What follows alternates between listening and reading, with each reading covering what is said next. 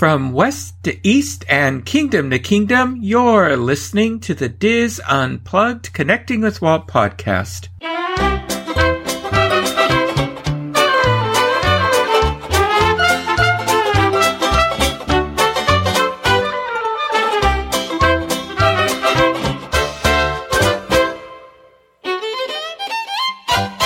Connecting with Walt is brought to you by Dreams Unlimited Travel, experts at helping you plan the perfect Disney vacation.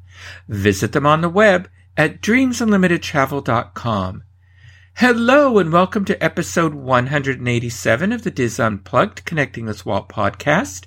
I am your host and DIS historian Michael Bowling, and I am joined by my co-host, executive producer, and good friend Craig Williams. Craig, how are you today? I'm doing great. How are you, Michael? I'm doing well, thank you. We just had a thunderstorm roll through here. We have a few days of much needed rain to look forward to. Yeah, we just had our last bit of uh, cold weather go through here the other day, and unfortunately now I feel like uh, feel like summer has awoken here in Central Florida, which is okay. I'm I'm okay if that means that thunderstorms are also going to roll through here and, and bring us rain because it feels like we've been going through a drought for the longest time. But I'm gonna miss that cold weather.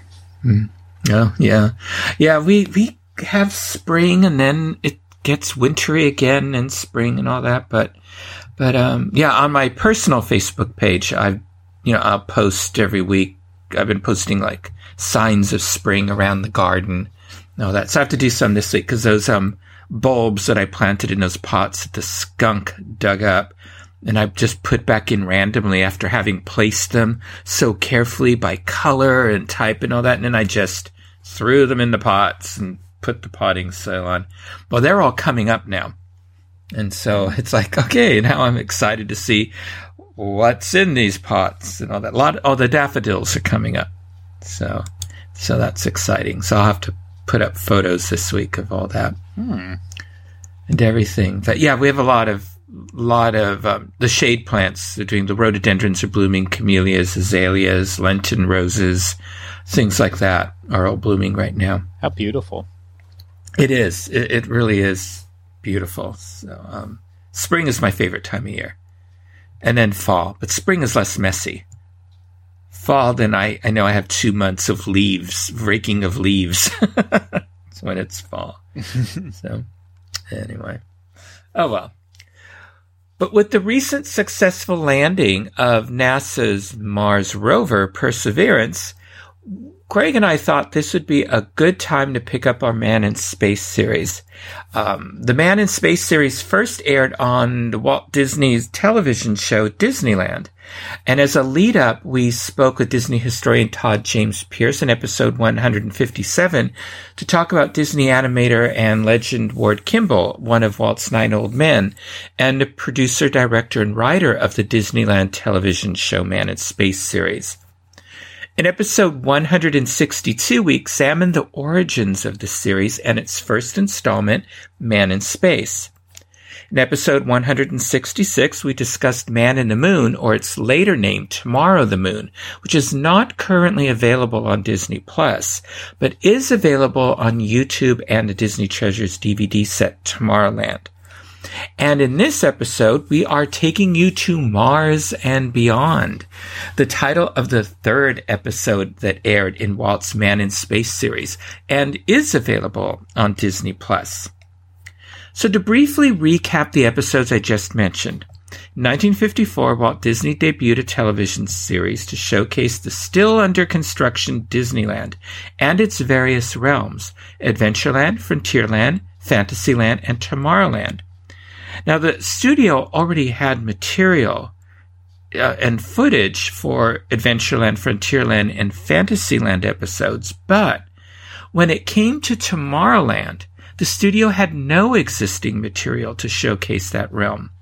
So one of Walt Disney's nine old men, veteran animator Ward Kimball, was tasked to direct a series of documentary programs about the possibilities and wonders of human space travel. And the result was a series of episodes that aired between 1955 and 1957, partly based on articles in Collier's magazine authored by German scientist Wernher von Braun and other rocket scientists meant to detail von Braun's plans for manned spaceflight and sell Americans on space exploration at a time before NASA existed. The first episode, titled Man in Space, followed the history of rocket science and what humans would have to face in space. It ends with a call for the United States government to create a space agency of its own. The second episode, Man in the Moon, focused on humans' fascination with the moon, as well as details of a plan to construct a space station and send humans to the lunar surface. The third episode in this series, Mars and Beyond, aired on December 5th, 1957, a month after the launch of the Soviet Union's Sputnik 2, which was the second spacecraft launched into Earth orbit and the first to carry a living creature, a space dog named Laika. And we're not going to bring you down by telling you what happened to Laika. Well, what happened to Laika? Due to uh, a um, a malfunction with the air conditioning unit. Laika never made it back. Well, let's look at the positive that Laika eventually had one of the greatest animation studios named after him or herself. I'm not quite sure the what type of dog it was, but uh, Laika's legacy lived on. So that's good. Uh, did they ever do a cartoon about her? No, but it, it's the, Laika's the name of the studio with uh, Coraline and Paranorman and Kubo and the Two Strings and Missing Link. So lots of good movies. Mm-hmm. Just not not a short yet about the dog itself, but maybe one day. Maybe one day. Maybe. Yeah. Mars and Beyond had been highly anticipated by the television audience, but had been delayed because Ward Kimball and his team had been temporarily reassigned to work on a never produced episode for the series on the launching of the Vanguard satellite. And we'll talk about the never aired episodes of the Man in Space series in a future installment. Compared to the first two programs, Mars and Beyond is more lighthearted, and it relies much more on animation it cost $450,000 in 1955 dollars to produce precisely because of the need for so much new animation and the inability to use any live action stock footage. Luckily, all the scenes with Wernher von Braun had been previously filmed because he was now busy working with the government to launch the first United States space satellite. Now, the show begins with one of the most iconic scenes of Walt Disney in this television series, in which he is introduced by a tall mechanical man named Garco. Yeah. And the episode starts off with some actual history on humankind's fascination and beliefs about planets, most specifically Mars. Then there are animated scenes depicting life on Mars as imagined by authors like H.G. Wells, who wrote War of the Worlds, and Edgar Rice Burroughs, who wrote John Carter of Mars. This section includes the popular theories of Mars during these writers' era, including that the inhabitants of Mars built a network of canals that irrigated large sections of the planet, including its vast forests. This section of the episode also imagines the type of life that could be found on Mars, from giant plants that travel across the land looking for sustenance to silicon-based crystallized structures. This is more like Fantasia, the, the pink elephant scene of Dumbo, and even German Expressionism than the typical films the studio was making at the time. A lot of the animation in this section, it's it, it's wild to see how drastically it changes with each portion. Like this is, it, it, it's honestly a masterclass in terms of animation, just because of how it bounces around. And I know we when we covered the other episodes with this series that we we showed a lot of praise to the animation, but this is also another example of how the animators continued to build upon themselves. And uh, at no means during any point of this is this animation that is like it it doesn't scream out to you Disney. This is this is the animators getting to put their own uh, artistic sense and personal touches into the designs that they create with it. It's still very familiar to what was done before, but but just different enough. But I, I have a feeling that a lot of people too, who who are so used to your classic Disney animation, the the Fab Five Mickey Mouse cartoons, uh, a lot of this animation is probably off putting if you're not very used to it. It almost has a, a rougher sense that uh, we, you would expect more from something like, as an example, like a Rocky and Bullwinkle show. Like it almost has that feel to it. Yeah, I mean, I think definitely it was a little probably more cheaply to animate in this style, but also it was more cutting edge because Walt was always wanting the, his animators to try new styles and to be modern, and um, and so that's why the shorts allowed them to do that, and you know projects like this, television, they did it quite a bit in all the various uh, you know Disney television series that ran. Well, and a big staple of it is a lot of the in, in the opening animated scenes.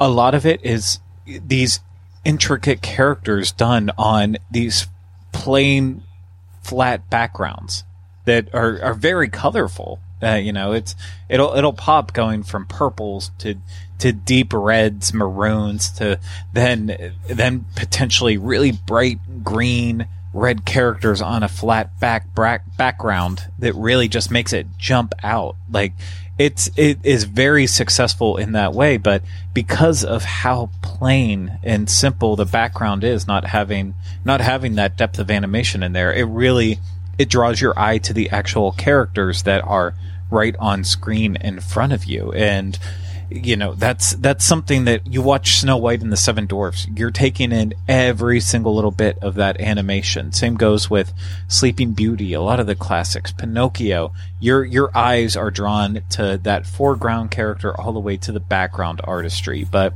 in in in a cartoon style like this, you don't have anything in the background to really look at, so you have to take in all of the details in that foreground character, and it's it's always a lot. And you know, it's uh, not crazy effects going in with some of the the animation with it, but just enough to say like this is extremely detailed. This took this took an artist a lot of time and effort to put into it, and for for a television series essentially. So it's just it's it's wildly wildly impressive. Yeah, also very vibrant in the colors that they chose, the color palettes. Yeah, um, thousand percent agree. And uh, uh, what happened to Garco? Uh, We'll get to Garco. Okay, okay. we get to Garco. We, well, I'll tell you the whole history of Garco. I'm jumping the gun on it. I'm sorry. yeah, you are, you are. But but mystery does surround Garco, so stay tuned. Th- then, um, well, oh, in a story meeting about the project, Kimball said, We have quite a few new fellows coming in under the training program, and we sent out a questionnaire asking them to draw up their conceptions of what a Martian would look like. From that, it gave us the idea that we might have a section on what life like me might be like on Mars, Disney version. Well, those were saying, you know, it, it, they really broke away from the Disney version, as as you're observing, Craig. Then there is the section that parodies the pulp science fiction magazines of the 1950s, with bug eyed alien creatures causing an attractive young Earthwoman to be in peril. This secretary of a rocket scientist is captured by a flying saucer and taken to Mars to meet the alien overlord, but is able to defeat the aliens with a ray gun and return safely to Earth and her secretarial duties. I love how she is drawn. She's sitting there in her almost not quite floozy like, but she's there with her legs crossed, typing with one finger, martini in the other hand, looking just totally, uh, I'm really not into this. Yeah. and I love that. And then she returns and, and strikes the same pose after all this Yeah. action on Mars. And I, I just thought it was hilarious and brilliant. And, and I, uh, it inspired me to love martinis. I'll tell you that much. did it. yeah, but be very careful with how you hold them. especially if an alien comes along. Yeah, And then I- especially. And then I love then as as all this action is going on, it cuts to the rocket scientist deep in thought with all Oh, his formulas, and then it goes back to her, and then it goes back to him, totally oblivious. I mean, it's really, it definitely, it's Ward Kimball at you know his best. Oh yeah, and it's and uh, it's Ward Kimball at his best. But this is where like this sequence in particular is when I brought up Rocky and Bullwinkle. Like this is where I get a lot of that that style and influence from. Um, you know, I'm not saying that the people who went on to to make it were inspired, but it would it would make a lot of sense to me in that way. There's just there's there's so many little common similarities. But yeah, I do. I, I, I feel like I'm one of the human equivalents of the the scientist just sitting back in his chair smoking his pipe and that's like it, it's me to a T. It's if I had a think- mirror, that's what I'd see. Thinking deep mathematical thoughts of the universe, While, uh, unraveling them, robot coming to the wrong conclusion. Yeah, just while the robot is behind me waiting to uh, strangle me out. So- yeah. Uh, the episode then shifts to its more factual section with speculation about how we would explore other planets and survive on Mars. It shows astronauts journeying to Mars in ships designed by Dr. Ernst Stuhlinger, who had been recommended to the studio by Wernher von Braun. Stuhlinger was a nuclear scientist who wrote a paper in 1953 titled The Possibilities of Electric Spaceship Propulsion. Stuhlinger and von Braun had developed the idea shown in the episode of umbrella-shaped spaceships measuring 500 feet across and assembled in space that were equipped with small landing craft for the journey to Mars. For the general discussion about Mars, Ward Kimball contacted the Lowell Observatory in Arizona, and in a letter dated March 13, 1956, to the observatory director Albert Wilson, Kimball asked if his team could visit Flagstaff and gather live footage of the facilities and staff. Kimball also wanted one of the Lowell astronomers to travel to the Walt Disney Studio to narrate part of the show. I know when they showed the observatory, it looked smaller than I imagined. I don't know why. yeah, I, I, I get that. So, um, it's a, do you find this section to be kind of eerie? Eerie? In what Yeah. way? I it's something about again with the animation with it. It's just I I don't think it's off-putting. I don't know the right word to describe it. It's just it because even like I want to say kind of disturbing at points with it. It's just it it really makes me think as I'm watching it, and I'm guessing that that's part of the the point of all of it. It just has it has a realness to it. It's it, mm-hmm. it's got an element that's that's just striking and you know it, it's you're watching it and it is truly animating but it, animated but it feels it feels like it's more than that and it's to me this section's a little bit hard to watch Really? Huh. yeah Now, I found it fascinating. Absolutely fascinating. Yeah, I I mean I find the I find the context of it fascinating, but it must just be the animation style. Something about it, it just it it just has a sense to it that you know the the first section being a lot more a, a lot more cartoonish, a lot more uh, off the wall. That it's a lot easier to digest than the realism. Probably like when when watching Fantasia, you know, some sequences are just easier to watch than others. It's a lot easier to watch alligators and hippos dancing than Night on the Bald Mountain. Mm-hmm. Mm-hmm. But Well, that's true. And and all the as we talked about in the earlier episodes in this series, all of the um all of these Man of Space series were broken up into those three sec- sections where one was sort of the introduction, laying out, introducing the story and the concepts and giving the history of what they were going to talk about.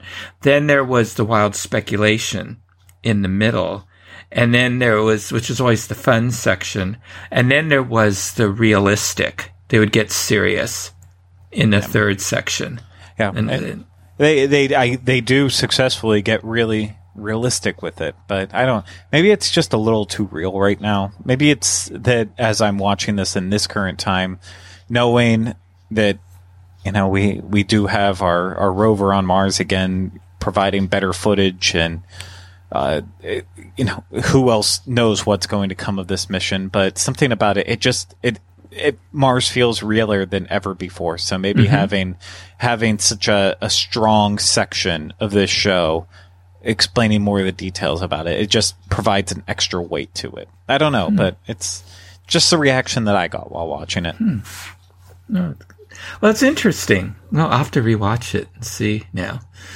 Well, on March 15th, Observatory Director Wilson responded and suggested astronomer Earl Carl, who went by E.C. Slipher, who would serve as the narrator. Now, Slipher was widely recognized as one of the world's leading authorities on Mars at the time. Within two weeks, Kimball sent Wilson a script and storyboard for the episode with an explanation that the script was kept simple, quote, so that the average viewer won't switch stations to Liberace and his piano, unquote. My mother watched Liberace. I, I, don't know that much about Liberace, but uh, uh, what I know about Liberace is mostly from uh, from movies and Austin Powers. Oh, okay. No, I, I did catch him every once in a while. My mother was watching him. Filming for the episode was done at the Lowell Observatory in April 1956. The studio paid $1,350 in rental fees and costs to cover the observatory staff's salaries. In May, Slipher flew out to the Walt Disney Studio for filming, and Kimball recalled, Dr. Slipher did very well before the cameras. We put horn-rimmed glasses on him, and everybody who had seen the footage comments that he looks like a typical astronomer. I just thought that was hilarious that those glasses were fake. When I came across this quote. So, uh, uh, when can we ever trust anything anymore? Like fake glasses. I, that's just it's the oldest trick in the book. I feel like. And, and then when, when, and I think the reason Doctor Slipher was did well before the cameras because I, you know, looked him up. He had been governor and and served in the Senate in Nevada. So he was oh. before becoming an astronomer. So he was um, I, I, would guess he was very, very comfortable in front of cameras. That's uh, that makes a lot of sense. So yeah. it's uh, it, it's very hard to have a, a natural on camera element. So yeah, that's I, I I'm glad you did that little bit of extra research to to find out because that, that paints an an extra picture to it all. Yeah. Now, Slipher was paid a $500 honorarium for his appearance in the eight minute segment, which also included his brother and fellow astronomer Vesto Slipher and astronomer Henry Lee uh, Giclas, both of whom also worked at Lowell Observatory. During the preparation for the show, Von Braun, Willy Ley, and Kimball went to the home of Rex Bohannon. I couldn't find anything on Rex Bohannon. I'm, I'm just assuming he was a friend or a co-worker of Ward Kimball. And according to Kimball, that was the closest that Mars had been in years. It was a beautiful night in La Crescenta up in the hills, and we had this six inch refractor telescope. We had Mars, and there were the polar caps, and there were the little markings across the surface. Von Braun was fascinated. He had never seen Mars this close before. He swore he could see canals. He just didn't say a word. And he was a pretty talkative guy. He was really impressed. We had a showing in the studio one afternoon in the theater. We put up notices, and Walt was there. He sat in the back row. I sat next to him, and when that stuff started to come on about life on other planets, the whole theater was laughing. Walt sat there with his mouth wide open. During the sandstorm part where a silicon creature is feeding on sand and other plants are protecting their faces with their leaves, he turned to me and he says, how do you guys think up all that stuff? and this, and this was coming from Walt Disney. I couldn't believe it. It was a great compliment. I thought that reading between the lines, we would never have had it in there had he seen it on the storyboards. He couldn't quite conceive it, I'm sure. We didn't know how it was going to look until we saw it ourselves. I don't know. I thought, I don't know. I think he maybe was um, underestimating Walt there. yeah, I, I, can understand that that statement a little bit. Mm-hmm. Now, Kimball was also influenced by a June 8, 1957 radio newscast report about Air Force space medicine researchers who had determined that conditions seemingly fatal for most life forms on Earth could be the habitation of creatures entire, entirely unknown to man on a planet like Mars. In his closing narration of the episode, Paul Frees states, When an Earthman finally walks upon the sands of Mars, what will confront him in this mysterious new world? Will he find remains of a long dead civilization? Or will the more conservative opinions of present day science be borne out with the discovery of a cold and barren planet where only a low form of vegetable life struggles to survive? These questions will be answered by our space pioneers in the future. In solving the enigma of the red planet Mars, man may find a key that opens the first small door to the universe. And that's what we're doing right now with our rovers. We are. We are planet. absolutely doing that. But, you know, that's the like the episodes in the past, I, I feel like there's just there's solid ideas throughout all of this. Uh, you know, for for being so early on in the mid 50s. Uh, a lot of those elements that we see then pop up in in future science fiction movies like 2001 a space odyssey. You know they're they're rooted in in elements like this which of course it's all rooted in true elements of science as the scientists were we're talking about in the episode. It just it it, it all comes from a place. And mm-hmm yeah, it's just it's it's not my it's not my favorite of the series. I'll just say that, and I think I've made that I've made that pretty clear. There's uh, there's a visceralness to this episode that at some points is just off putting. Even some of the animation to me, it like I, I'm shocked how it almost appears to be done like digitally later on like a lot of the uh, a lot of the the stuff around the 90s where Disney was just dabbling into computers and computer animation. A lot of that looks similar to stuff in this episode. And part of me like is weirded out by that because it just it, there's such a correlation even though there's so many years apart from it and clearly two different animation styles but uh, is the episode successful at what it, it says throughout I, I say it, it brings up some really good points throughout mm-hmm. the entire thing and, and paints a really interesting picture and is clearly entertaining. So uh, there's there's a lot to get from it. I really admired how they speculated when we had zero information on Mars, except what we could see through telescopes. So I, I thought they were very clever. That, that's a great point, and uh, it's it's also refreshing too because even if they were wrong about everything, it, it, takes a lot to go out and speculate, especially in that time.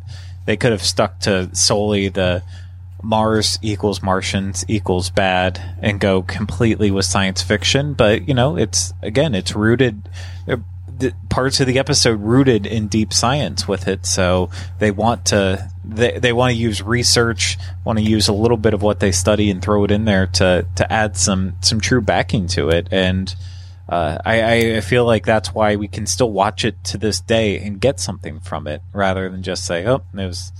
You know, oh boy, were they off? They were they mm-hmm. were out of left field on that one. There's there's still substance to get from this episode. Oh, absolutely. We'll talk a little about that um, shortly.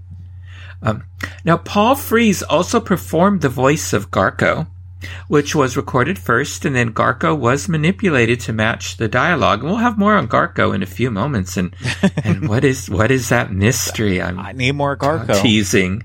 Yeah. Mars and Beyond was later edited down to 18 minutes and released theatrically in 1979 as Cosmic Capers.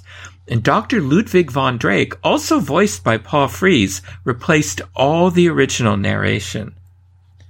The animated sequence of the brave secretary fending off the Martians was so popular that it has been reused multiple times, including in an episode of the syndicated television series Mouse Factory, also produced by Ward Kimball. The episode titled Interplanetary Travel aired March 29, 1972, and was hosted by comedian Jonathan Winters, who played a variety of roles, including an alien and Professor Eric Antiquity, the alleged inventor of rocket propulsion and the world's oldest astronaut. I loved Mouse Factory. I wish that was something that would get re-aired on Disney Plus someday. It's just not Disney enough. So if we can inject some more intellectual property characters into it, I think we can get it on there one day. Oh, there's a lot in there. Uh, more, more, more. This animated sequence and the introduction with Garco and Walt are included with the film clips shown at the Sci-Fi Dine-In Theater at Disney's Hollywood studio. Images of Walt and Garco have also been used at Space Mountain at Walt Disney World and Innoventions at Disneyland, probably the best thing that was ever at Innoventions at Disneyland. There are a series of color publicity stills of Walt goofing around with Garco off camera and even playfully sparring with Garco. Mars and Beyond was released theatrically as a 49 minute featurette on December 26, 1957, and distributed to schools. Carl Nater, who is in charge of the Walt Disney Educational Films Division, attempted to stop it from being released to schools due to the extended segment devoted to the Darwinian version of the history of evolution of life on Earth. According to Ward Kimball, the head of the studio educational film department, who would later send out films to the public schools, was upset that we showed man evolving up from a single cell, developing in the middle of this primordial soup. We did it fast with quick cuts so that all of a sudden man stands before you. When he saw the storyboards, he said we were promoting evolution and asked, why do you have to have that in there? I explained that we had to establish why man could only exist in this thin band of temperature range in order to set up what was to follow. The studio held press screenings for Mars and Beyond before its network debut, and it earned positive reviews. The review in Time magazine said it was consistently interesting and informative, with enough light touches to make it amusing and enough solid detail to hold the imagination. Okay, Craig, here here's Garco for you. I'm I'm ready for my Garco facts, and I hope I don't have any extra questions about Garco. But if I do, I have full confidence that you will be able to fill me in on yeah. all the uh, Garco information. Yeah, yeah. Garco sounds like some medicine that would have been you know promoted in the fifties when they had all of those yeah, everything had a weird name back then. It's like a, a, mix of medicine and also like, well, what do you do if your car breaks down? Call Garco. You're thinking of AAMCO. Oh, that's right. yeah. Okay, Garco the Mechanical Man, who introduced the episode with Walt Disney, was already a Hollywood celebrity when he appeared on Mars and Beyond. Garco was one of the first attempts at an all-purpose functional humanoid robot and had most of his success in entertainment. Garco was built in 1953 by Harvey Chapman, an engineer for the Garrett Supply Company of Los Angeles, which explains the Garrett nameplate on the front of Garco. Also explains his name, Garco for Garrett Company. In three, anyway, so Chapman built Garco in three months in his home garage out of discarded airplane parts. Garco started out as a publicity stunt, but Chapman, when he was interviewed by Popular Science magazine for its December 1953 issue, felt that his creation should be taken more seriously. Chapman believed that creations like Garco could be utilized to do a lot of highly dangerous but necessary jobs, like mixing the ingredients for experimental explosives, handle deadly bacteria, weld, handle radioactive material, salvage items from underwater, and perhaps even pilot the first rocket to the moon. A two-way transmitter enabled Garco to make pertinent remarks. Garco's movements were made by Chapman using a five-jointed electromag- electromechanical control arm with a hand grip at the end.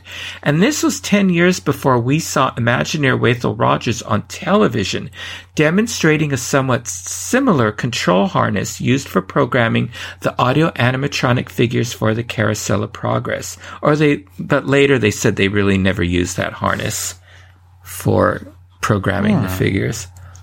So. Weighed 235 pounds and stood 5 feet 8 inches tall, but could telescope his legs and grow 6 inches taller.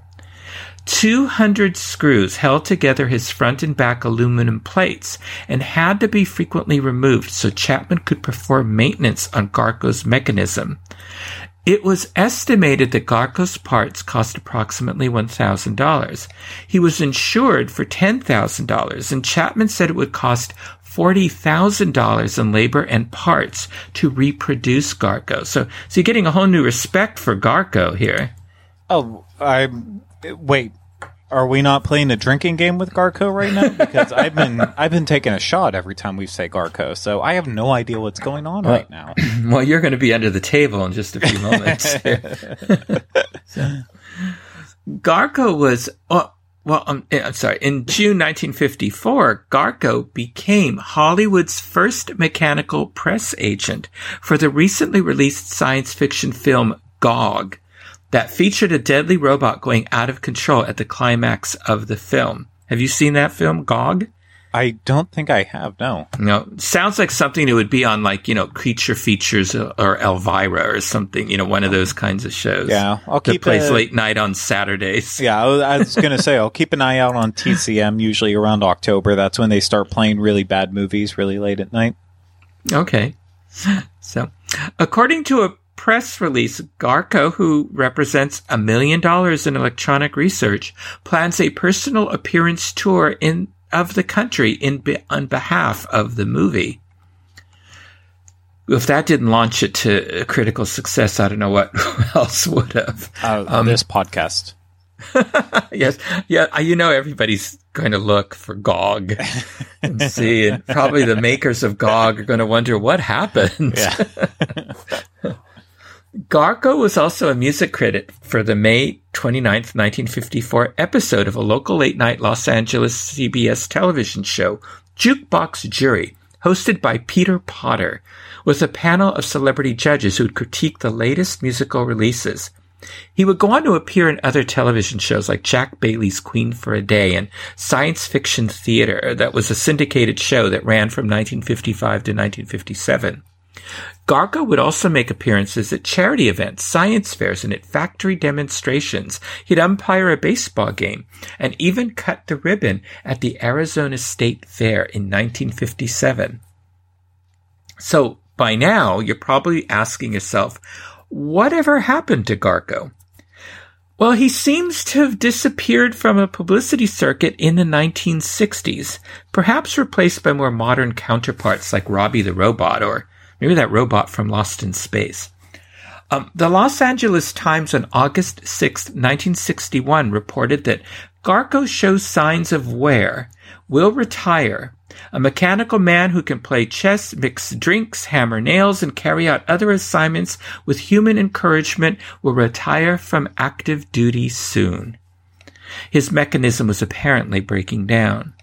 The Garrett Corporation stated, We are hoping to find a permanent home for him in the Smithsonian Institute or some other museum where he can be preserved for posterity, said Mickey Parr, company spokesman. As of this recording, no one, including Chapman's family, knows what happened to Garco. I think Chapman's grandson speculated that Walt Disney Studio might have him, but um, according to Dave Smith, uh, they said no. We do not have Garco when, when he was questioned about that. Yeah, I, I know I found one other thing too because I didn't realize that before you you know we we started doing this episode and you sent me over the script with it. I didn't realize that um, the the company that made Garco eventually turned into Honeywell, which is a big name that we all know today. I mean, Mhm. Honeywell Electronics, uh, especially with like home home tech and such. It's it's all out there. And I know I, I read one post where uh, that at one point in time, someone said that they thought that they saw Garco at Honeywell's site in in California, but that was just a rumor. That wasn't actually proven as fact. So uh, the the mystery is still very very much out there, but uh, it's it's it's an ongoing mystery. And I mean, as I kept going with the research on it too, I mean, Honeywell is very proud of Garco. Is it? I mean. Which is is nice too. So it gives me hope that maybe one day someone bored in that company will be like, "Let's find Garco." If Disney's not going to try to find Garco, let's find Garco. Yeah, yeah, and see if they can get him working again. I don't know. I hope he's not, you know, in a, in a crate like at the end of Raiders of the Lost Ark, stored somewhere, forgotten to time. Yeah, and uh, part of what I should say too, the rumor that I mentioned that people said they rumors that they were seeing that Garco was seen at Honeywell. Uh, the the article that I was reading about it, and I mean that it was written in the last fifteen years. So they're saying sometime after the 2000s that people have claimed to see Garco in person. I don't hmm. know if I buy that. That would have been one of those secrets, and I'm like, they would have seen they would have said something at this point if Garco was just hiding back behind. But then again, uh, who knows? Maybe maybe it's a thing where no one cares this much about a random robot besides us.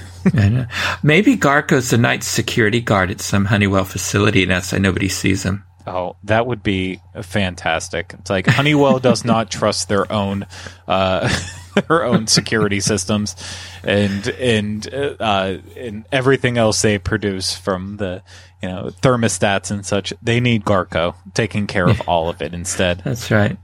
That's right. Yeah, I have a Honeywell thermostat in my home. Yeah, I don't know. I don't know how much Honeywell Aerospace deals with uh, deals with regular Honeywell products, but I, I have a I have a feeling that they dabble a little bit side to side in things they make. You know, people need they- heat in space too. I was just going to say that. They need thermostats and spacecraft and all that. In 1957, Walt Disney said, What curious kinds of life may inhabit Mars and other planets? Do weird trees and flowers grow there? These are haunting thoughts, for man wants to know the unknown. But until trips to Mars become feasible, we must be content to explore the mysterious worlds that exist right here on Earth. On July 29, 1958, three years after Man in Space first aired, President Eisenhower signed the National Aeronautics and Space Act and established NASA as America's civilian space agency. Wernher von Braun was named director of NASA's Marshall Space Flight Center in Alabama.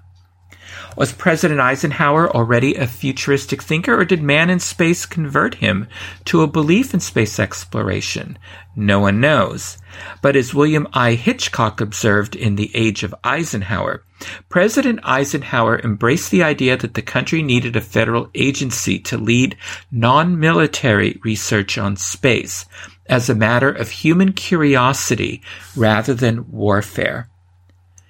The description laid out in Mars and Beyond on how a trip to Mars would work and the technology necessary to make that trip ended up being very similar to the technology that allowed the real Curiosity Mars rover to land on Mars on August 6, 2012. And as of this recording, it is still actively exploring the planet and sending back data and photos to Earth. The Man in Space series became the centerpiece for what Walt Disney envisioned for the Tomorrowland section of Disneyland, and it launched a decades long love for space travel from the company. The TWA Moonliner at the center of the park was derived from Man in Space and designed with the assistance of Wernher von Braun and though Walt Disney passed away before the moon landing, the live television broadcast of the Apollo 11 mission was screened at Tomorrowland for guests, and many space-related attractions have opened and closed at Disney theme parks throughout many years since the series first aired. And then, of course, there is the film John Carter of Mars. Which, which is a movie. Uh, which is yeah, a movie. apologize for the, the long awkward pause there. It's like, uh, do I want to really go down this rabbit hole? But you know what? I, I feel like most people are in agreement that uh, J- uh, John Carter of Mars is uh, not good. a mess. Not good. um, uh, Pete Werner loves it, and uh, on the off chance that he listens to this one day, yeah, I love it too. But for everyone else out there, I think this movie is bad. but but the Walt Disney Company does have a history of s- space related films as well. Yeah, it's true, and, and it's, they it's also, a bit checkered. they also have a, a, history with bad movies, and uh, John Carter of Mars is definitely up there with it. But you know, as long as they don't go down that road again, I, I guess I can forgive them the one time. Mm-hmm. Yeah. So so overall, now that we've talked about the three episodes that aired on in the Man in Space series, what are what are your thoughts in general, Craig, on the series overall?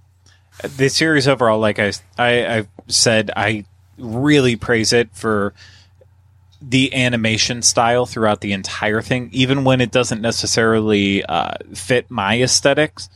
I love that they took extremely bold chances with it. I love how they involve the scientists to get a sense of realism and really ground it in reality to make sure that they weren't just sharing information that they were trying to get they were trying to get things right and uh, uh, but above all i think it's just uh, it's a series that i wish they could have continued doing longer than where they stopped it with and i, I you know i know i know there's more but i i feel like it's it's an it's a series that could have kept going on for years and years and years to come with different subjects. And uh, I, I, think it truly was a success. And I, you know, I do have my favorite moments. And I do have my least favorite moments in it, but overall, it, it's actually one of my most played uh, Walt Disney Treasures DVDs that I do have because I think I think the high parts it it hits in, in a good way. I think I think it accomplishes a lot, and the the lessers of those parts, you know, it's still good. It's just not necessarily my style. So I'm I'm a huge fan. If you haven't watched these, I am literally yelling at you right now. Go go watch them. It is so mm-hmm. so entertaining. It is worth the time. Yeah, and I think it's Disney creating infotainment at its best. A great, I mean, great way to put it. Yeah, and and maybe and that might be why I, you know, I love the original Epcot so much, Epcot Center, because again, there, that, that was infotainment that they just can do such a good job on when they really put their mind to it and are really dedicated to it. And, and that's what they did with the Man in Space series. Uh, yeah, I completely, completely agree with it. So it's a, uh, it, it's an overall abundantly successful, and I, I, I wish I wish they could continue doing a series like this now in our current present. I know there's uh, there's a lot of different outlets to do that. National Geographic and outside of Disney Discovery Channel. There's a lot of there's a lot of ways to make documentaries on it, but it's something when you add Disney into the element. Maybe it's the Disney brand that you just learn to trust a little bit more, but I I would love to see that now that now that we have we have actual shuttles landing on Mars and there's so much activity in our, our space program right now. Let's let's let's continue uh, focusing on it because it's still the future. It's still where we're going. But I I would love to see Disney's take on it a little bit more. Yeah, I agree. I agree, and I and I think this helps fulfill I, we, I think humanity within us, we have a need to explore, to discover new things.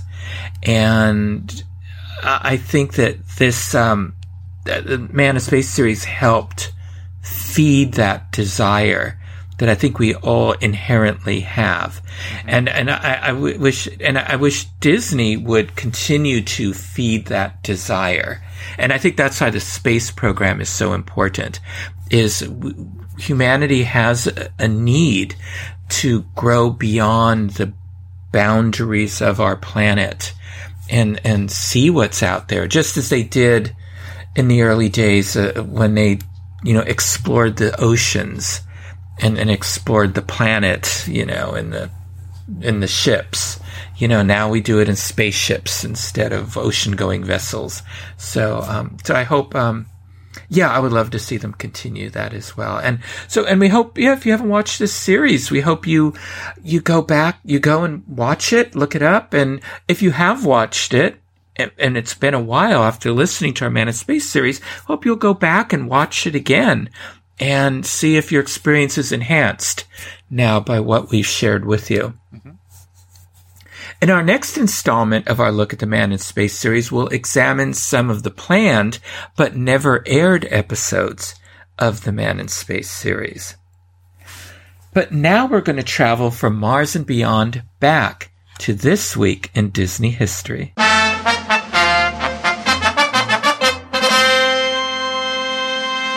Well, this week in Disney history, Craig, there was a whole lot. This was the week that the world shut down oh. due to the pandemic. Wait, what? What happened? One year ago. Wait, oh, was I around for this? Did this happen? I don't know. It's the longest year in everybody's lives. I, I literally, I just woke up like 24 hours ago. I okay, okay, news to me. well, that's how I was. I went into the hospital for much longer than expected, if listeners remember, and and COVID hit yeah. during that time, and everything shut down. And by the time I came out of my stupor and all that, because it was a it was a rough road, um, everything had started shutting down. And I thought, what happened? So it was it was fascinating. I'll be honest, I don't think I really thought about that a lot until you're saying it now. I remember a couple of the first conversations that we had after uh, you know, I had a couple conversations with you when your throat was just starting to recover and you were able to talk a little bit more and I, I, do remember there was a sense of you not understanding quite what was happening in the world, but I don't think I really put it together until now. So that must have been so scary for you back then. It was, I, I was unbelievable. Yeah. I, I, it, I just thought, how could this be happening? You know, I mean, I, you know, there've been a lot of science fiction series, you know, about things like that happening. I mean, but I never thought I'd be living through it. It's kind of like how The Walking Dead started. He gets, you know, he's in a hospital, wakes up, and there's a zombie apocalypse. I mean, you're not that bad, but you were very similar that you came out and no one can just be wandering around in the streets. I know. Hold up in bizarre. their houses. Oh, man.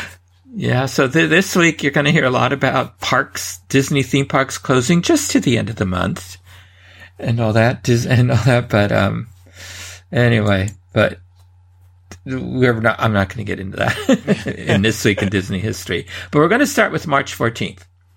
Which film at Walt Disney World's Tomorrowland Circle Vision 360 Theater closed on March 14th, 1975? Mm, part of me is oh, actually oh um it's not America the Beautiful. Yeah, this didn't so, play long. I'm not quite helps. sure. I'm I, I, my initial thought was America the Beautiful, probably because it's like the only one that jumps out at me in that time period. But I know it's it's not that, but I'm not mm. sure. It's Magic Carpet Round the World. Oh. And it had been running since 1974. The film took guests on a tour of landmarks spread across the four corners of the globe. Okay, March 15th, the first United States president to be exhibited in a Disney theme park was born on March 15th, 1767. What is his name? Oh, um 1767. That's when he was born. Mm-hmm. And you said, how did you phrase it? He was the first United States president to be exhibited in a Disney theme park was born on March 15th, 1767. What is his name? If it helps, he was the seventh United States president. 7th hmm Okay. Washington, Adams, Jefferson, Madison, Monroe, Adams, Jackson. That's right. It's Andrew Jackson. Very good. Listen, I I know up to Lincoln for sure, and then that's when the song kind of gets wavy in my head. Oh, is that Schoolhouse Rock or something? I don't remember, but I Washington, Adams, Jefferson, Madison, Monroe, Adams, Jackson, Van Buren, Harrison, Tyler, Polk, and Taylor, Fillmore, Pearson, Buchanan, Lincoln, Johnson, Grant, and Hayes. That's where I get right right there. Okay, so all my questions now have to be after President Hayes, Rutherford after Rutherford Hayes. Yeah. Our most important president, of course. Yeah. Yes, Andrew Jackson. He's born in Waxhaws. I don't know how that's how you say it. Area near the border between North and South Carolina. A mannequin of Old Hickory was part of the Davy Crockett exhibit in Frontierland, and later moved to tomorrow to Tom Sawyer Island. This was a decade before Great Moments with Mr. Lincoln. Of course, you may now see President Jackson and all of the United States chief executives when Walt Disney World's The Hall of Presidents reopens. Yeah. I'm wondering if, just in case, do you think they're they're getting a Kamala Harris figure ready I, you know, to, to just put in right away? I feel like Walt Disney Imagineering should be prepared for every single scenario. Mm-hmm. And uh, Would you know, be interesting if they do. They have the uh, vice presidents ready to go just in case something dreadful happens. I honestly, you know, I would never, I would never wish that on anyone. But we clearly, you know, opinions were made about the last time around with with them preparing for one president and having to switch for a different one. So I'm just saying, flat out now, they need to prepare for everything. I've always I read somewhere when I was doing the research for Hall of Presidents they st- they work on the two front runners, and then they sort of then they finish up. Yeah, I I mean I, I get that. However, Yeah. we I think we're far enough past it to say that that last animatronic was awful. Uh, it was. I haven't been impressed with the last couple. I didn't care for President Obama's. I'll actually agree with that too. I felt like it was um I and I hope I'm not being disrespectful in saying it, but I feel like it, it was a little too cartoonish for my taste. Uh, it wasn't it wasn't realistic enough, and because we've seen we've seen that they're able to nail that look, but maybe it's just uh maybe it's just the what they're going through right now, not wanting to be too too accurate to the current president and one day they'll redo sculpts and, and stuff down the line. But know. I, I understand what you're saying with it for sure. Yeah, I, I'm also wondering if maybe it's because of all the little mechanisms they put in now to make the facial expressions more realistic. Maybe that does change. Um, like if if a president has a really slender face or something, that wasn't the case with President Trump. But maybe it does change the detail and the shape because they are putting so much more into the structure of the face. That's very true. I, I never know. thought about it, but Yeah. I, I think you have a you have a point there. Okay. Anyway, March 16th. Walt Disney's black and white live action comedy, The Absent Minded Professor, starring Fred MacMurray and Nancy Olson, was released on March 16th, 1961. Which popular Disneyland performer was Fred MacMurray's stunt double in the film? Oh, um, hmm, stunt double. Um, I'm gonna I'm gonna take a bold guess on this one, just because he comes up way too often on the show. I'm gonna say Wally Boag. Absolutely, it is Wally Boag. He's MacMurray's stunt double, particularly in the airborne scenes. The film is produced in black and white to facilitate a number of unique special effects. The film's Medfield fight song is written by Richard M. and Robert B. Sherman, and it was their first song for a Disney feature. A colorized version of The Absent Minded Professor was released in 1986. I do not care for colorized versions of films. Yeah, I don't I don't either. There's never been one that I've been uh, impressed with at all. But I love Absent Minded Professor. I just I do it too. The last six months, and it's, it, it's a joy to watch. March 17th, happy St. Patrick's Day. Guinness. The Emmy Award, the Emmy Award for Best Action or Adventure Series was awarded to the Walt Disney Studio on March 17th, 1956. For which series did Walt Disney receive this award? um, it's not Jameson, so that would be my second guess.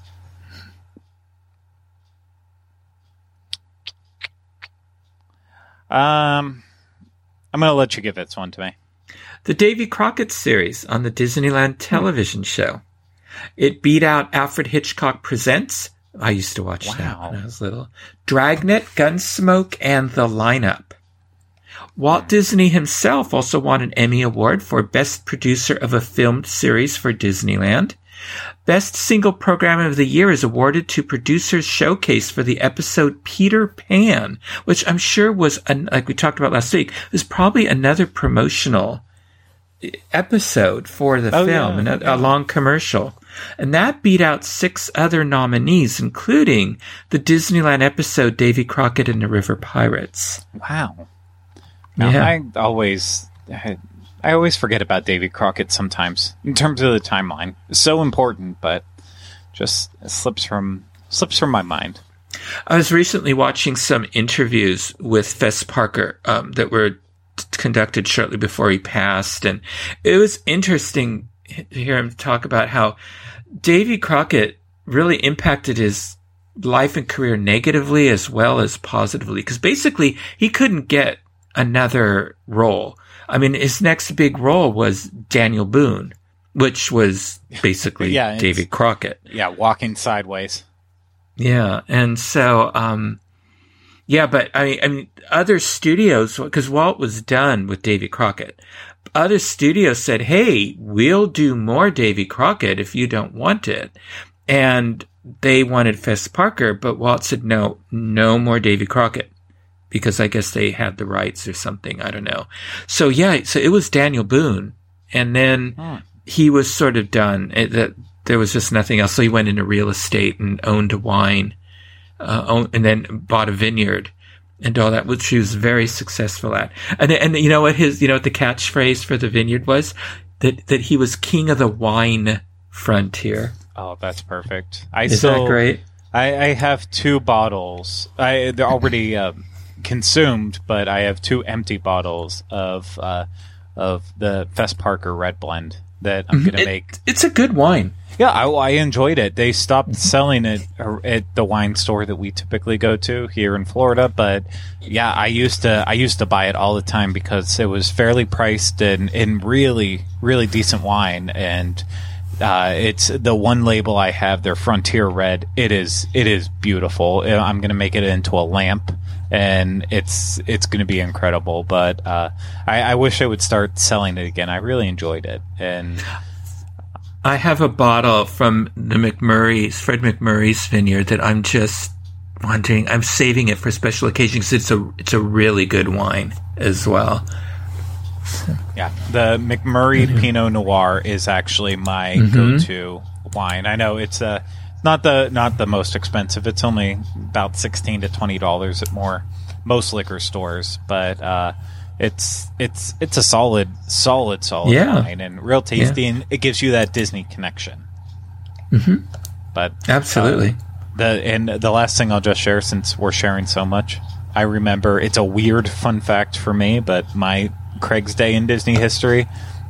I remember that we were on the way to Orlando the day that uh, that Buddy Ebsen died.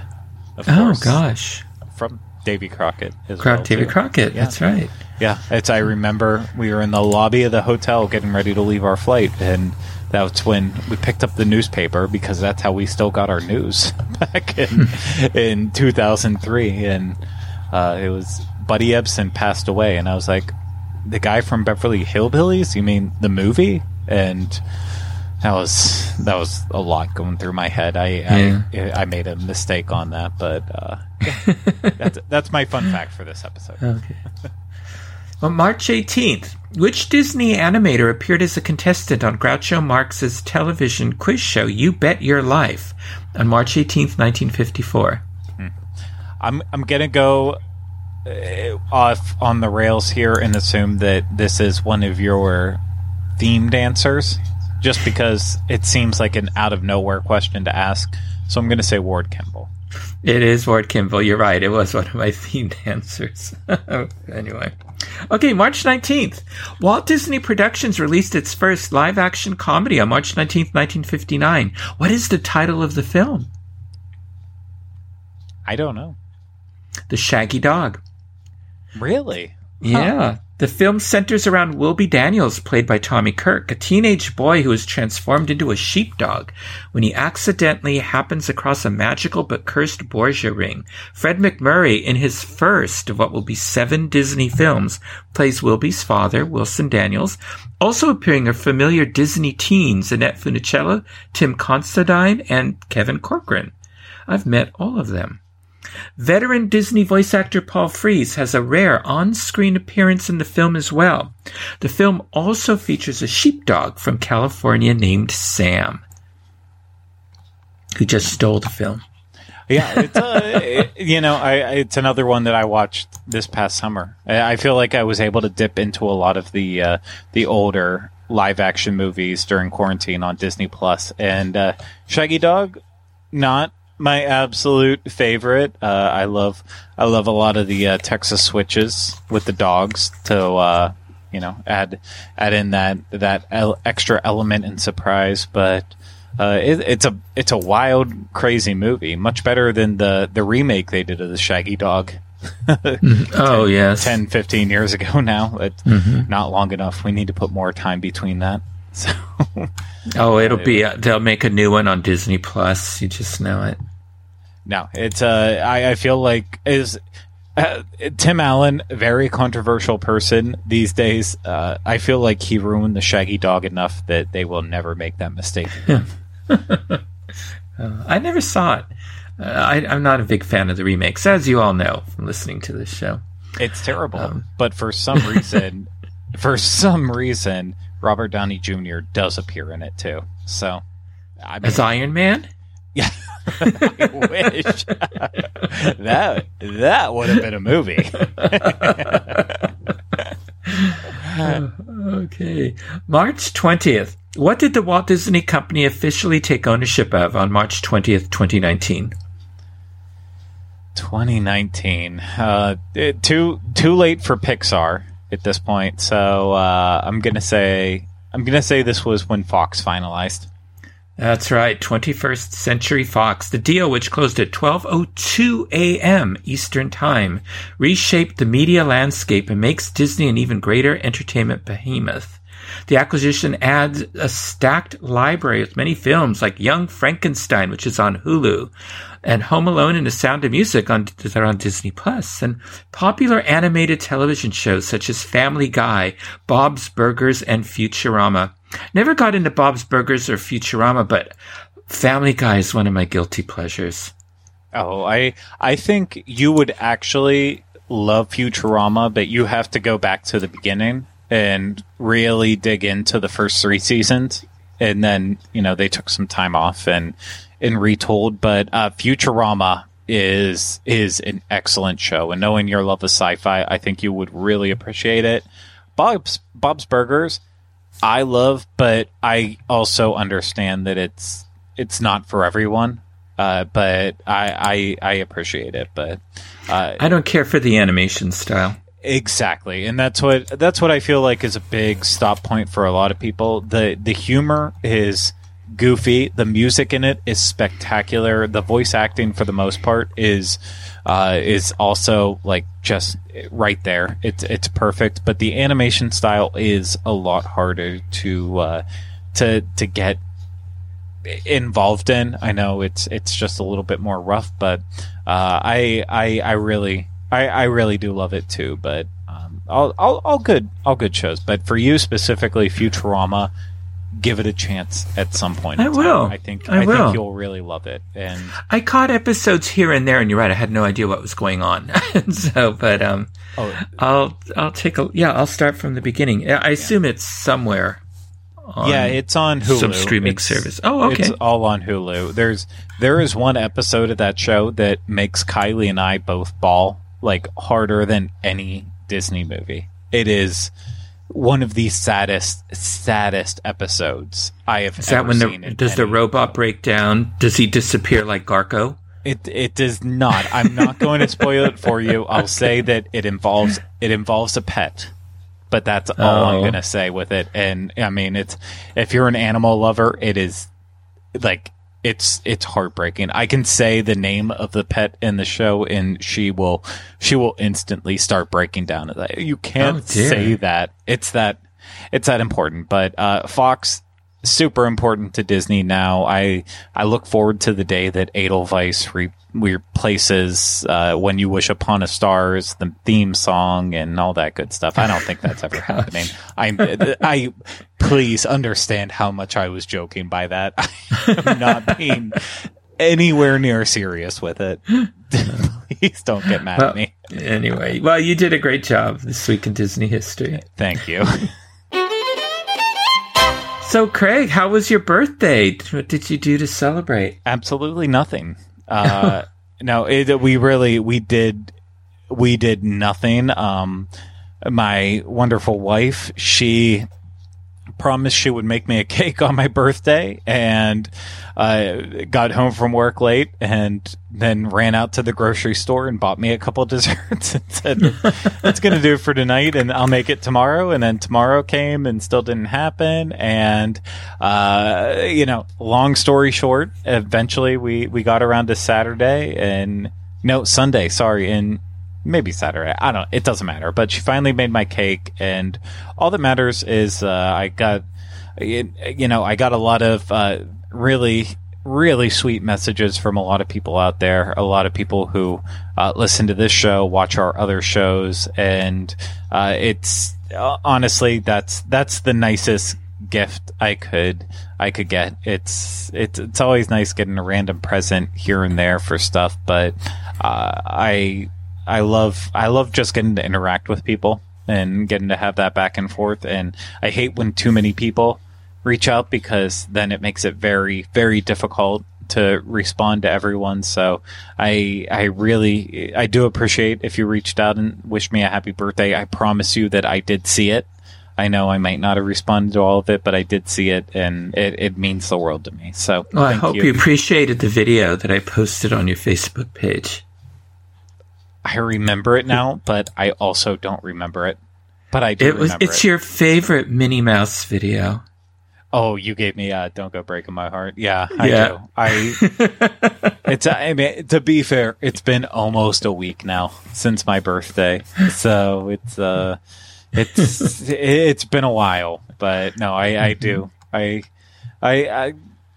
I just. I love seeing all the random stuff. I like people who are also mean to me on my birthday too. Like I. Well, I you get that every day. I, I know I get it every day, but I like when they're like, "Oh, it's your birthday. I'm not going to be nice to you." That to me is like that's a bold move, and I can appreciate that. Like, don't don't give me a day off from being mean to me. That's uh, that's it, it, it makes me laugh, and I think a lot of people know that. So I take it all in stride. And speaking of taking it in stride, did you take the WandaVision finale in stride? Were you happy with it? Disappointed? Did it meet your expectations? Oh, well, I will say it met my expectations, as in I didn't really have any. It didn't blow me away. I wasn't one of those people who said, I expect this character to show up or I'm going to be mad. I expect this oh, Mephisto. Mephisto's name yeah. kept getting thrown around. Uh, Yeah. Mephisto, uh, Doctor Strange to connect it to the multiverse of madness, all that. I, you know what, I I paid attention to what the rumors and speculation were with it. Uh, I wasn't expecting anything out of it. It it ended, it ended exactly like I thought it should be. Um, it it- reached its natural conclusion and then it ended. And that's really fresh for a tv show. And granted yes the the end credit scenes did then extend it to say okay it's not completely over. But if we take it for what it is and end it right before the credits started rolling it told a succinct story which was confusing at times exciting at times. Uh, but overall i feel like it was a satisfying story. And then that last end credit scene, like any good Marvel movie or now TV show with it, it just connected it back in and said, "Nope, it's not over yet." And I don't think I could. I don't think I could ask for any more than that. No, I thought it was good. You know, I'm still trying to figure out if Wanda is a villain or a hero because she was sort of both Uh, in yeah. in this series, and they definitely have a cliffhanger that everybody's assuming is going to be continued on in Doctor Strange, um, Multiverse of Madness, and Yeah. all that. And we don't really know where White Vision went off to. I assume that, That gets resolved in a future film. So there's a lot of things that we can look forward to learning more about. I, I enjoyed it thoroughly. I think overall, just my opinion, since we're throwing it out there, I don't, I don't think she's a villain per se, but I think it does. It shows how the emotions that play on us can can make us appear like we are villains at times. Uh, it's you know there's no there's no beating around the bush on it. Grief played a big factor into it, and it also there was a twist in one of the episodes that showed you can be given information, but take that information out of context, and you can tell a complete different story, and you can frame someone to be a villain even when they might not necessarily fall into that realm. So I think overall it it really shows perspective with it, and it shows that uh, it kind of shows the point of you never know what the person next to you is going through, and you might not always be able to resonate with that as well too. And it's it's hard. It doesn't make them a bad person. It just makes them a different person on a different path. And I don't mean to go like so metaphysical with that, but uh, it's it, it definitely it's it's very very complex, and it's weird still saying this in 2021 that uh, a comic book hero show can be complex, but it is. Oh yeah, absolutely. Yeah. So I'll look forward to seeing Falcon and a Winter Soldier soon. So we'll see what that has. And then, of course, we heard today Disneyland and Disney California Adventure are going to be reopening sometime at the end of April. So that will be very exciting.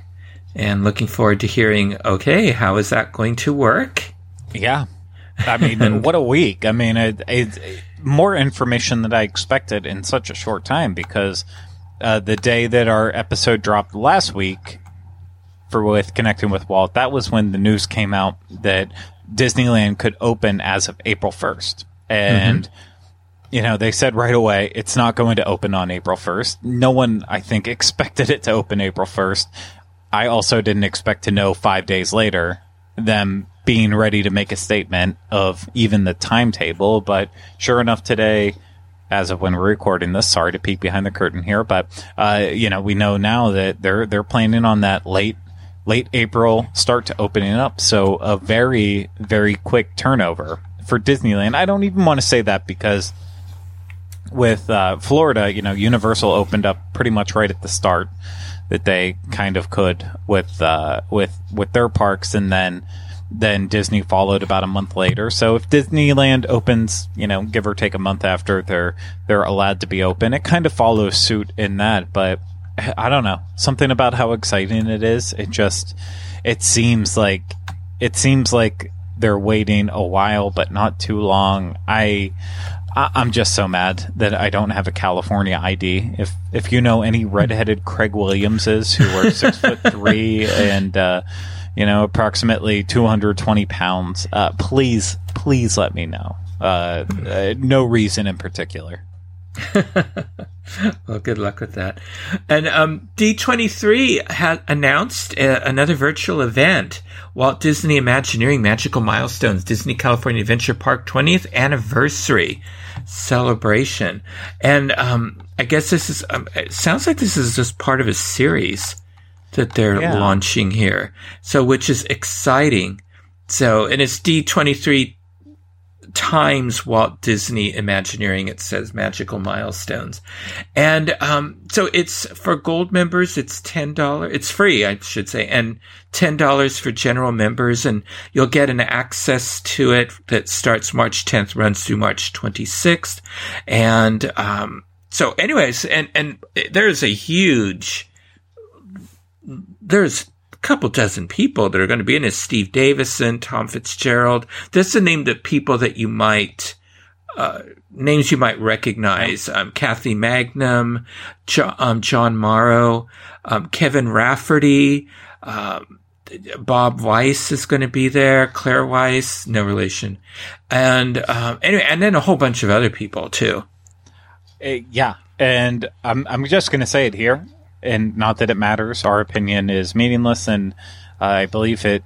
You know, it has already aired by the time that we release this episode. But I love this method that they are are are doing with this event in particular. The, the specifically the pricing structure that gold members get it for free and then they are charging the general admission members. I feel like mm-hmm. finally it's finally they realized like oh well with some of these events you know the gold members and general members were all they were getting the exact same thing. And sometimes gold members you know they get one or two exclusive things but this finally feels like they found a fair way. Like oh you don't want to pay a hundred dollars for a year for the magazine and everything else? Well okay if you want to pick and choose what you want 10 bucks here and there then yeah. go ahead with it. But for gold members, you get it right in there. I love, love, love, I do love too. that they finally found a good balance with it. It adds so much extra, extra meaning to being a gold member with D23, and it, it, it sounds really cool. I mean, I have my my ticket, and I can't wait to report back next week on on what we think of it. Yeah, yeah, I'm sure we'll report. Well, who knows? Maybe we'll end up doing a show on it. Combined with some other uh, uh, virtual events like from the Walt Disney Family Museum or something. Who knows? We so. might even have special guests like Steve Davison, Tom Fitzgerald, Kathy Mangum, uh, Kevin uh, Rafferty. Uh, d- don't get my hopes up, Craig. Uh, we will have you've, none of You've got to deliver. we will have none of those names, but we will talk thoroughly about them. Uh, anyway, I'm looking forward to, to this. And, and I guess we're going to get a preview of, um, Avengers Campus and Web Slingers, a Spider-Man adventure. Mm-hmm. So they will not reopen right away when Disneyland opens, right. but it's, it, it is ready to go, but they mm-hmm. are going to hold back on it just a little bit. Yep. Well, I used a few references when putting this episode together. Um, book, The Vault of Walt, Outer Space Edition by Jim Korkis. Uh, some articles and websites. Walt Disney deserves credit for our progress on the moon and Mars, not just Mickey Mouse by Jim Denny. Revisiting Mars and Beyond, Disney's influential animated documentary short about space travel and life on Mars by Rafael Montemayor and Robot Archaeology Garco, the robots of the 1950s on Adafruit.com. So, Craig, until next time, how can our listeners connect with you? Well, as always, you can find me on Facebook, Twitter, Instagram at Teleclaster, and then you can also find me on all of the random shows that I'm on on the Dis Unplugged podcast network. And uh, that's that's the main way to to contact me. And then the last thing I want to throw in, I know we didn't mention it on this one, but uh, I, I, just before we we get to you for a second there too, I I did speak to our representative with Give Kids the World, Stephen Amos. About the upcoming Dis family reunion that is uh, coming up this fall, and uh, I, there's a lot of extra news to come with this as Ooh. as we get closer to the event. He shared with me uh, a lot of details about some of the guests and what they'll be presenting. There is one guest that hasn't uh, that hasn't been announced yet that I think people are going to get very very excited about. So all I'm saying is if you don't have it blocked out on your calendar yet, I would I would start thinking about it more and more. It's it's a couple weeks only before uh, before obviously the the 50th anniversary of Walt Disney World. It, it's still going to be hit or miss on whether or not you're going to be able to get into Magic Kingdom on that day. On the actual I got, day, I reserved the park on that day. I reserved Magic Kingdom well, months it, ago and you got it. Not everyone will get into it. Some people now will choose to go to Ratatouille over in Epcot on that day. Mm-hmm. Uh, you know, the celebration will last months and months and months. So unless you're sold on, I really need to be at Magic Kingdom on that day, and you don't know if you're going to get in, I would honestly consider the Dis family reunion. There's going to be some cool elements to it. So yeah. that's it's September, and that's September 9th to 10th, and then the after hours event at Galaxy's Edge is September 11th. Thank you, thank you, mm-hmm. and also, hey, Michael, where can people find you?